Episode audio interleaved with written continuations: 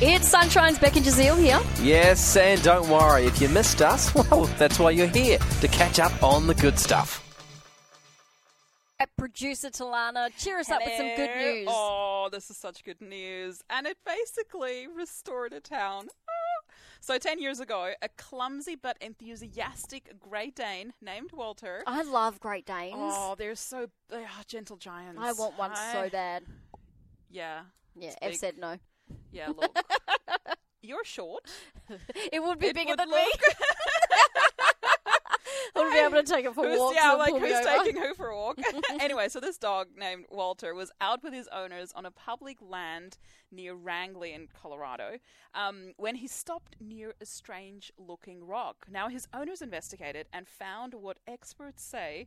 Get this was a 74 million year old fossil. What? A He dinosaur? found a fossil, yes. Yes. it's a duck-billed dinosaur. It's called the hadrosaur.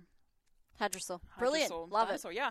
So it was about as long as a school bus. What? It was That's fine. huge. Yeah, with a bony lump on its nose. Oh, sorry. The dinosaur is as long as a school bus with a bony lump on its nose and an old wound that had become it. infected. How do they basically. tell that? Yeah, I don't know. Scientists are amazing. Now, Yeah. the same year that Walter found, um, or the same year that Walter was found, Colorado's coal production hit a 20 year low mark. Ooh, So yeah. basically, yeah, they need coal, you know, to make Yeah. money and to keep the town running.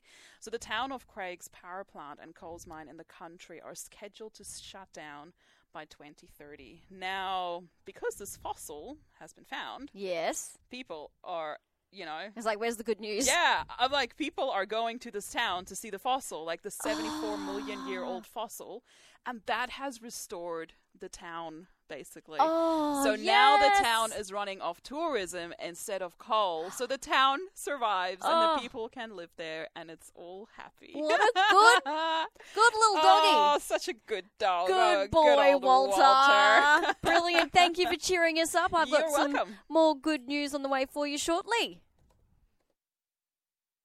Ready for this tea? so ready for this. All right, here we go. Small acts of kindness. We Oh, all yes. love them. Love it. Good news, because a global study has found that people help each other every two minutes. Yeah, I just helped you like two minutes ago to share my story. Uh, You, you did. You are helping me a lot today. You're right. You are You're That's still my helping. job, though. helping or doing your job. Yeah, it's a fine line. An international study of people on five continents have found that humans help each other with small things about every two minutes and acquiesce to calls for help overwhelmingly more than they reject them oh, which cool. is yeah really good because of course first before like sociologists can understand the root of any kind of Mm. Yeah. human behavior they've got to you know figure out if influence comes more from nature and how much comes from nurture Mm. Yeah. the good old nature versus nurture Nature thing versus nurture. are we ever going to figure it out? And like kindness, generosity, anger, curiosity, how much of these expressions are amplified or tamped down by the culture a person grows up in and how much is built into the human person? Yeah, that's cool. It's, yeah, well, it's like, would you be this kind if you were brought up in a different home? Is it just part of you, or is it how you were raised? Very interesting. Anyway, so they were attempting to tackle to tackle the kindness and cooperation. There was a team of researchers in LA. They conducted a study by observing everyday interactions between strangers, and uh, they wanted to see how often they helped each other. So they registered signals for help, such as like someone asking if they could pass them the water Yeah, at a right. table, or a visual sign of help, such as struggling to lift something Mm-hmm. heavy. Uh, they identified more than a thousand of these types of requests. So they Right. were obviously and like already on four continents, right? Yeah, so right, it was yeah. pretty cool. They found that people complied with small requests seven times more than they rejected them, and six times more often than they ignored them. So That's cool. Do you know we some- are such good people. we are. Someone I'm proud of us. the other night I sneezed at a shop and someone said, "Bless you." Oh, made my it's a day. random stranger. Yeah, because I was That's by myself. I was lovely. like, that's nice. Uh, but they did find that uh, rejections of help came at a rate of 11% at most, uh, but 74% of these rejections actually came with an explanation as to why they couldn't help. Like, oh, sorry, I can't help you um, load your Mm. I've truck. got a bad bad back." back, Yeah, you know, yeah, or Uh, I can't pass you that water because I have no arms, you know, whatever. So there was always a reason. well, that's sad.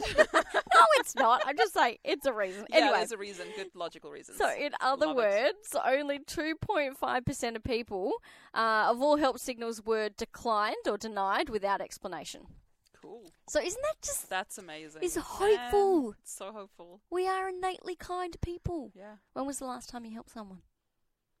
How long has it been? Four minutes? Mm. Yes. That was not required for your job. I think like two minutes ago.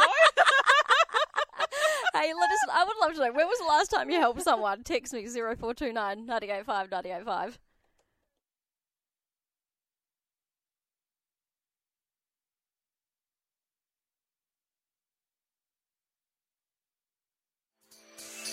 We really hoped you enjoyed that chat. It has been Sunshine's Beck and Jazeel. I think I enjoyed it more the second time. It was good. Left a nice taste in my mouth. We'll see you from three.